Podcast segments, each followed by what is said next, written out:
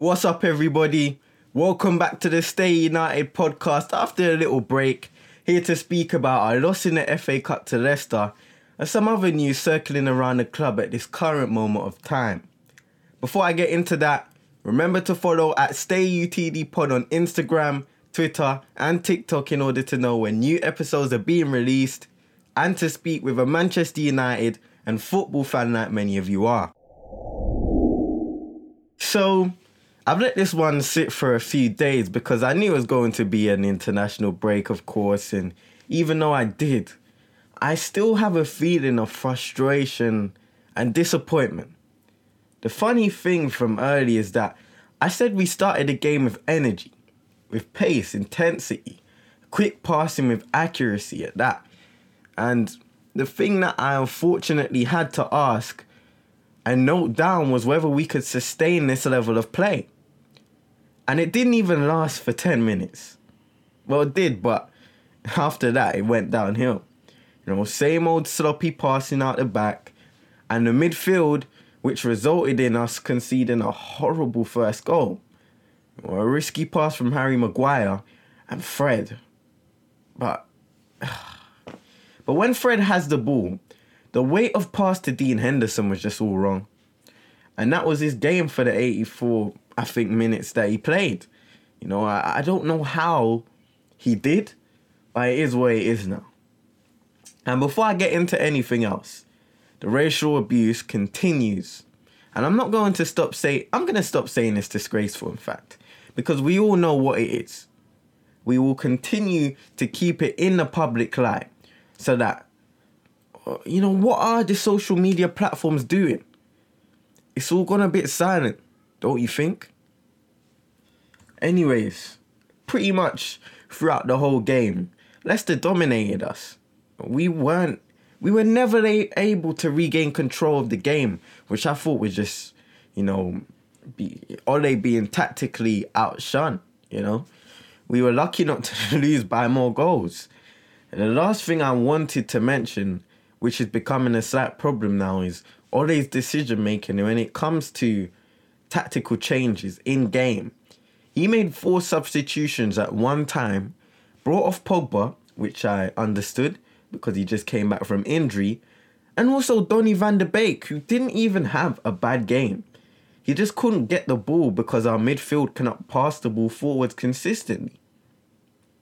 One thing I will say is that Donny plays the cam position the way it should be played. That's not me saying that he's a better player than Bruno Fernandes, so don't take it out of context. But look how many times Bruno has to drop deep to receive the ball because he won't get it otherwise. That's him coming out of the team shape in order to make things happen, and it does work from time to time, but he shouldn't have to do that every game. And wouldn't have to do that if we had a pair of midfielders like Pogba and somebody else next to him who had the ability to play forward passes, not backwards and sideways. Positive football.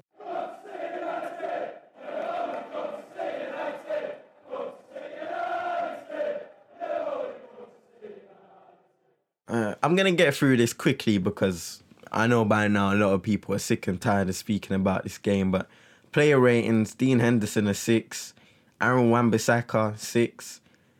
Defensively, you have no problems with him, but his problems come going forward, and he needs to be better going forward. You know, his touch is off. He looks like he has no confidence. You know, he doesn't want to cross in the ball. When he does, sometimes it's good, but most of the time it's just poor. He needs to get better in that position if you want to be a, a legendary Manchester United right back. You don't even have to be legendary. If we are going to compete for titles in the future and Aaron Wan-Bissaka is going to be our starting right back, he needs to be a two-way player. It's as simple as that.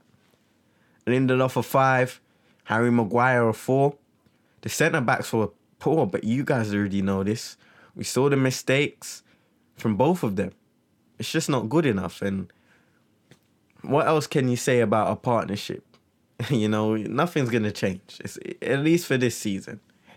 Alex Telles a five. Fred, four. Terrible game. Gave away the ball. Took too many touches. probably was his worst performance in a United shirt, but Ole is a contributor to that because for some reason he didn't take him off until the end of the game.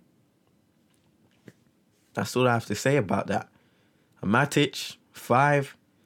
Paul Pogba, six. This is what can happen when he plays on the left. We need Paul in that midfield because of his passing quality. You take away from his game on the wing, and that isn't good management of your players if you do that. I know we got injuries, but you know we we still have options. Put Paul, we needed Paul Pogba in that midfield for the game because the midfield was poor. They got dominated. They couldn't pass the ball. They couldn't do anything. We couldn't control the game because our midfield was so lackluster. Mm. Mason Greenwood a six, Donny van der Beek, and Anthony Martial both got fives. Look, what can you do? All the forwards were neglected. The one time we did get a decent chance, they pounced on it and got the goal. But apart from that, we were absolutely tranquilized by Leicester. And that's up to Brendan Rodgers tactically outdoing Ole and his players executing the game plan to perfection or near perfection. So, enough of that game. Let's talk about the other news that's been circulating around. And I'll start with Nicky Butt leaving his role as head of first team development. And it came as unexpected news for me and a lot of people you know?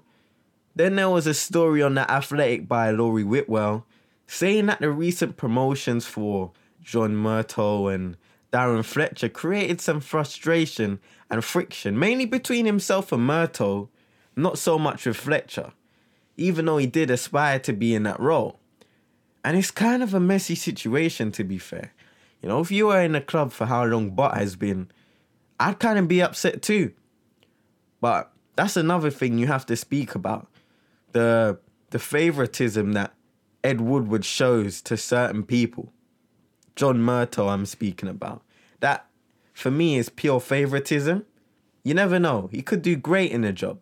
But right now it looks like a favoritism move rather than someone who's deserving of the role. The other piece of news was that apparently Ole will be committing to a new contract at United soon. Apparently, it will be a two plus one, which is the option to another year. His salary will also increase to 10 million per year. And you know, I'm not going to say too much about it. I feel like there should be requirements such as winning a trophy in order to be rewarded with a new contract. Or at least a few weeks ago, I felt like that. Which, because obviously now, with us only being in the Europa League, um, that will be difficult this year. His contract expires in the summer of 2022, and it looks like the board want to tie him down and tie him up for longer. This is a big decision by the club, and I'm I'm halfway in, halfway out because I see, you know, if you sack Solskjaer, what difference is it gonna make for the new manager coming in? We've seen David Moyes, who was just absolutely terrible. We saw Louis Van Gaal and Jose Mourinho, and those are the two managers I want to focus on. Louis Van Gaal and Jose Mourinho didn't get the support they wanted, didn't get the players they wanted in, and in the end, it was that that got them sacked. Plus, you know, other factors like Mourinho apparently falling out with players and stuff like that players not liking the football that Louis Van Gaal was playing. So, when you think about it, if Ole gets sacked and another manager comes in, what will be different? You know? What is going to change? Maybe there will be changes on the pitch. You never know. You never know what will happen. But is it going to be a significant difference where, you know, the manager the manager's not going to bet the players they want because our board is just like that. Our board is like that. So it's going to be down to the manager to get the best out of the players that he has. And that's a that's a that's a tough ask to make progress with the current squad that we have. You know, it's, it's a tough ask. All I can hope is that this season Ole gets the players that he needs for the team and wants. And it's as simple as that, you know? It's it's I think about it. I hope on everything that it works out the way we want it to. You know, get rid of your agendas and all that silly stuff. We want Manchester United to be back at the top. And a number of things need to be done first for that to happen. The question is, will they be done? Will we sign the players we need, the centre backs, the, the defensive midfielders, the wingers, the strikers possibly? Will we sign those players? And they don't all have to be signed in the summer. That's a tough ask, especially for this board. But we're talking about summer, January transfer window, the summer after that. I want to see progress every single transfer window that will push us further and further and get us closer to the Manchester Cities and the Liverpools that continuously run away with the league year after year. Remember to follow at StayUTD Pod on Instagram, Twitter, and TikTok in order to know when new episodes are being released and to speak with a Manchester United and football fan like many of you are. The Stay United podcast is on many platforms, including Spotify, Apple Podcasts, and Google Podcasts. So be sure to listen and share it to your family and friends if you enjoy. If you liked me including some of the weekly news in the podcast, let me know on Twitter at StayUTDPod and Instagram, and I'll do a lot more. You know, I think it's very important to know the news and what's going on with within the club as well. So you know, it's, it's something different rather than just speaking about the games itself. Thank you for all the support as always. And until the next time, stay united, my peoples.